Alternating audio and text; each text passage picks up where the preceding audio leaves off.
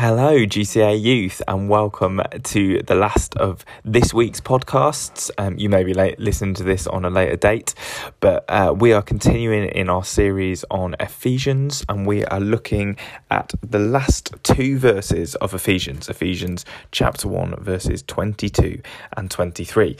We are at the end of a super long prayer that Paul has been praying for the church and the believers in Ephesus, and he has been outlining some major stuff that has we've kind of chatted about the role of the Holy Spirit and how we pray for people um, and all of these sort of things. And we're going to land this prayer. Paul is going to land this prayer with us. So, without further ado, let's read it and then I'll pray and then we'll unpack it a bit. So, Ephesians chapter 1, verses 22 to 23 and he put all things under his feet and gave him as head over all things to the church, which is his body, the fullness of him who fills all in all. And we picked up a little bit in the last uh, podcast that we did in uh, verses 19 to 20, um, 1 or 20 to 21, it was rather, um, that actually the, about the supremacy of Jesus, right? So, how big Jesus is and how much Jesus is over all things and in all things and all power and authority belongs to him. And this is just a, a continuation of this, but but this is the so if the Father has given Jesus all things, that the Father has put all things under the feet of Jesus. There is nothing on this earth, there's nothing within creation that, that Jesus is not Lord and King over. And he gave him, he gave Jesus, who is the head of all things, to us as the church that Jesus, the sinless Son of God who died and rose again, is given to us as our head.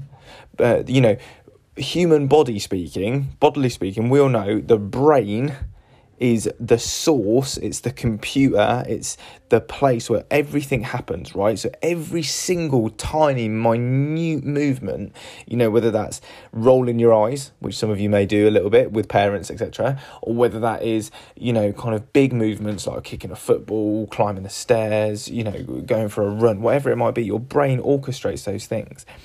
And the point of this is the image is that, that not just as Jesus the head, but we as the church, the people of God, are his body which means that the way it is works is that just as we can't do anything anything apart from our brain being involved that neither can the church do anything of value anything that is pleasing to god anything that is pure anything that is loving anything that is righteous anything that is good outside of the, the head outside of Jesus, outside of being connected to Him. So in John chapter 15, in the Gospel of John chapter 15, there's this story that Jesus tells. And he talks about how he is the vine, right, which is the thing that grapes grow on, and that we're the branches. And he says that apart from him, we can do nothing. So he t- calls us to abide in him, which means like to remain in him. And actually, as his body, that's exactly what it's saying that actually we can do nothing apart from him. That we need to remain in him, remain true to what he has said, to remain worshipping him alone, to be obedient to all that he has said. And that as we do so, we reflect him, that we are doing the things of the head, that we are reflecting the things of the head. And that's what it means to be the church. It means to be the body of Christ. It means to be his hands, his feet. It means to be the visual representation that, of him. Like the way that I've heard it said is that the, the church is the, the image of the invisible God you know, Jesus was the image of the invisible God, and now Jesus has gone to be with the Father. The Spirit is dwells within within us, and we are the image of the invisible God on this earth. If people want to know what good look God looks like, if people are to be saved, it is through the witness of the church being the body. That's it. That's the only way that God has ordained this to happen.